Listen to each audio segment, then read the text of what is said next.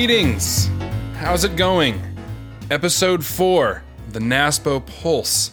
This is the podcast where we're monitoring issues in state procurement. We've got our finger on the pulse. I'm your host, Kevin Miner, and I am happy to be here. How are we doing, folks?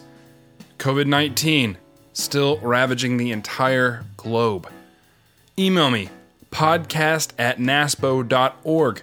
I want to hear your stories so we can share them with the rest of the community. Hey, let me ask you a question. When you go to the doctor, do you think it's important for him or her to be up to date on their certifications, their credentials? Yeah, me too. Certifications are extremely important in any profession. That's why today we're talking with the current chair, the board of directors, and the executive director of the Universal Public Procurement Certification Council. That's UPPCC. We're going to talk about the functions of the council, the importance of certification, and their 2020 job analysis efforts. So sit back, relax, and let us take the pulse. Kathleen and Ann, thank you for joining me today. Thanks, thanks to NASPO for providing us with the opportunity to talk about our UPPCC certifications. Absolutely. We really appreciate you giving us some, some of your time today. Kathleen Moretti is the current chair of the UPPCC Board of Directors, and Ann Peshoff is the executive director for the UPPCC. Did I get that right, Ann? Yes. The UPPCC stands for Universal Public Procurement Certification Council. It was an independent entity until 1978. So, why is that and how has it evolved since then? Great question. UPPCC was established as an independent certifying body um, for good reason, and that is because UPPCC's main goal or purpose for existing is to offer professional certification um, in the way of the O, the CPPO, and the CPPB. Mm-hmm. Um, and the strength of it being established as an independent body is that it allows us to take an objective look at what knowledge, skills, and abilities um, are important to have to be successful in the professional role of CPPO and CPPB. What is the difference between a CPPO and a CPPB? And which one do I need for what job? So, the CPPO is the Certified Public Procurement Officer, and is, of course, designed for those in upper level management um, positions within public procurement or that have responsibility for supervising um, a staff of buyers. Um, whereas the CPPB certification is designed specifically for the buyers, the, the ones they actually purchasing. Um, mm-hmm. They can either be in a managerial um, or non-managerial function. The um, real difference is that they're not posed questions on the exam as if they are managing or supervising. So, can I get both though, if I want? Or yes. yes. And there's no specific order in which you um, can earn them. Um, usually, people will start with their CPPB, and as they move up in their profession, will ultimately um, choose to to earn the CPPO. But we've also seen individuals that earn the CPPO and go back and earn the CPPB so they can relate better to their staff of buyers. I, I hold both, both certific, certifications and maintain both. I think they're both important. They both look at different uh, aspects, and I will always maintain both. So let's talk about the functions of the council. There's quite a few, but some of the main ones are to establish, monitor, and revise requirements for certification. Can you talk a little bit about that? Yeah, that first function is uh, encompasses pretty much um, the bulk of what we do at UPPCC. We um, establish the standards, the um, skills, knowledge, and ability needed um, to become certified. Um, encompassed in that is the eligibility requirements um, and the requirements that you need to routinely recertify your certification. And UPPCC doesn't stop there. We have to continuously monitor those requirements and make adjustments as needed, as we're hearing from the profession, and as the board determines is necessary. So I hear a lot from what you guys are saying about accessibility and relevancy being very important parts of certification game. Is that right? Am I picking up what you guys are putting down? Yeah, I mean, procurement, public procurement, we're trusted stewards of taxpayer dollars. So we're held to a different level of uh, excellence. We have to have the strictest level of care and judiciousness in conducting government business. If it changes so rapidly, uh, what is what is expected, and then what becomes just normal business. Uh, mm-hmm. I mean, ten years ago we didn't we didn't have uh, online procurement. Now it's just a normal thing. Whereas before right. that, the big thing that we were teaching on. Now we're teaching about social procurement and ethical and green and sustainable, which is things that we never yeah. thought of 10 years ago. So, right. and we have to be at the top of the game and we have to be able to uh, cert, we have to be able to put that into our certification and make sure that there is um, competency, uh, establishing what is this, what is the standard competency that's required for at the O level and the B level for all these emerging uh, new new we'll call them trends, but emerging new accountabilities that uh, professionals are going to have to be capable of adapting. So you guys really have to adapt. I mean, you've seen, like you said, from ten years ago to now, you've added so many different topics to the repertoire, and I can only imagine in another ten years that will be twice, three times as many. So, how do you guys stay relevant through the research? Yes, that's that's one of the reasons why uh, why the job analysis process is so very important mm. to what we do. We routinely go out to the profession and um, have them tell us what um, skills, knowledge, and abilities are important to their everyday job in public procurement. Um, and we take that information back and use it to update our certification exams. That's what that way the profession and the certification exams continue to um, maintain alignment. We're currently in uh, the process of a job task analysis, which started back in November of 2019. And this is my first time going through the entire process, and it is incredibly robust the uh, the level that is gone to to ensure that we have credible evidence that it is um, uh, tested and retested. And Ann was talking about the things that you're required to do in your you know daily tasks, making sure that all those elements are in there. But then also it's on a, what's the frequency of how often you do it? Because if you only do it once a year and it's really important, or do you do it once a year and it's not very important? So there's so many things that go into it and right now we're out with our uh, job task analysis survey, which we uh, that's kind of like the final test of what we have put together so far. And that is looking for all professionals, whether they are uh, certified or not. Takes about uh, about half an hour, and that is the final test on um, have everything that we've captured fo- so far is it correct, and then we're looking for how important and how frequent they do it. So that is the that's most important part of the job task analysis is the response to this particular survey, and that's what's out there right now. And I think it closes on May first. So how's the response rate looking for that so far? Do you have any data you can share with us?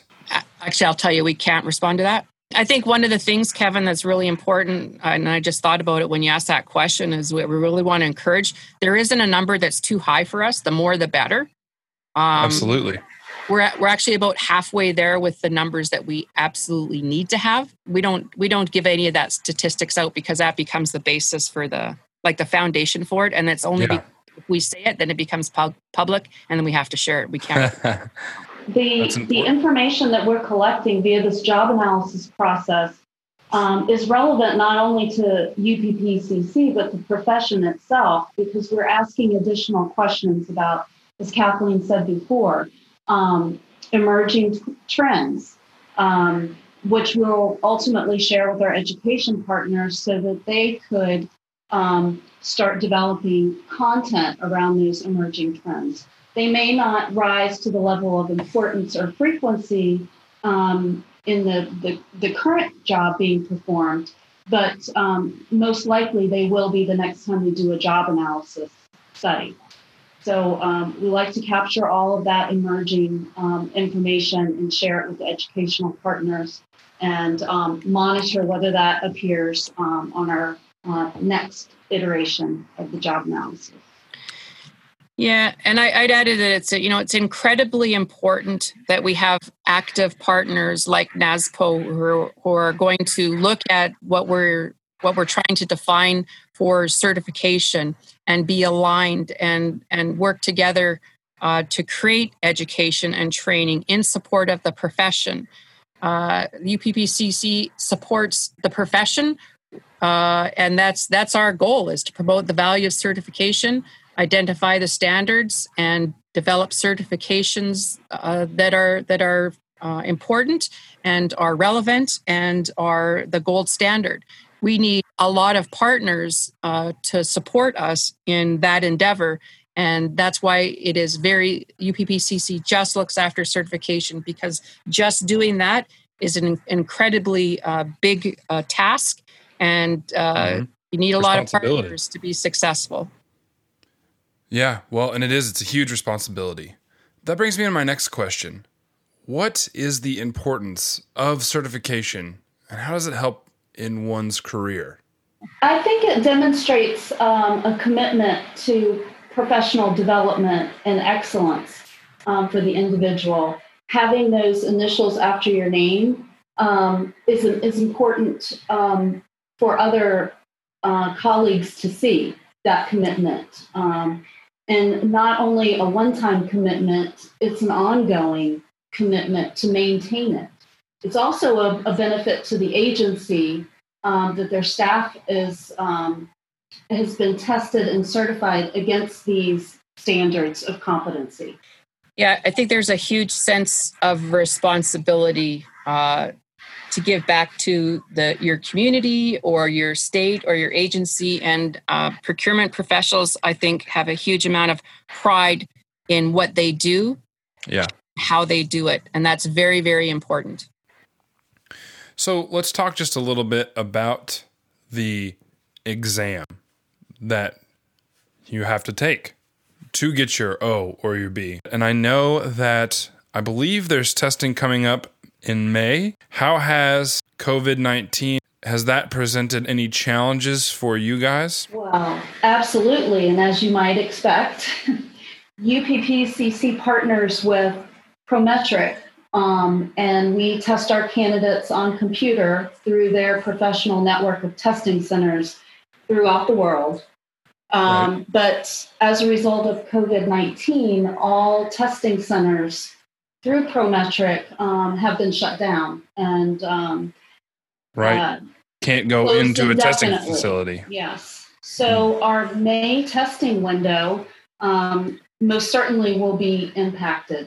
So we started early in um, you know reviewing alternative solutions to testing in an actual center and we're offering to candidates that were registered to take the May exams at a center now can opt to test in their home or office um, through a new offering from Prometric called ProProctor.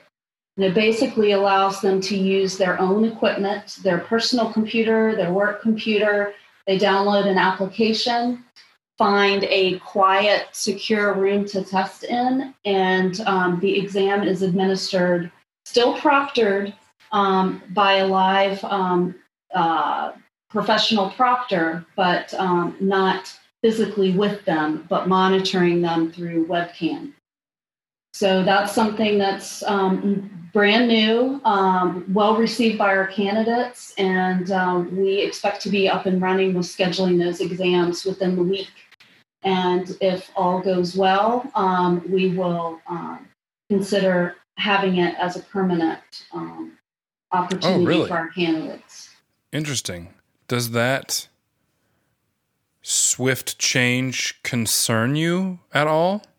I, I, I, I, had asked that when we first when it first was uh, proposed, and Prometric has been doing it for years. This isn't new for UPPCC. It is not new for Prometric. And well, Prometric, Prometric is a leader worldwide in what they do. Uh, so I, I, have I have no concerns at all. I think it's very very exciting because we have uh, we have applicants that have to you know travel and again expend funds to get to where they can get to a, a test center in some cases i mean there are uh, test centers all over but sometimes it's just not somewheres where our applicant is so the opportunity that we're going to have going forward to provide this proctor testing when that's uh, what is more convenient for the applicant is actually just adds another uh, element of uh, of, of uh, flexibility uh, for sure. certification without losing any of the integrity of the exams. So let's talk about earning contact hours and keeping your certification real quick. That's one thing that we haven't really touched on as much. It's equally as important as getting the certification is to maintain it. So, and I know we've covered it a little bit, but if you could just speak to the importance of maintaining the certification once you get it, how you can earn contact hours. You may be surprised at what does uh, um, what is allowed to be used for eligibility. And one of the things in the pro- professional procurement community is the networking aspect is probably one of the um, most important things uh, in in a, being a professional procurement because if you don't have a network, you can't be the best at everything.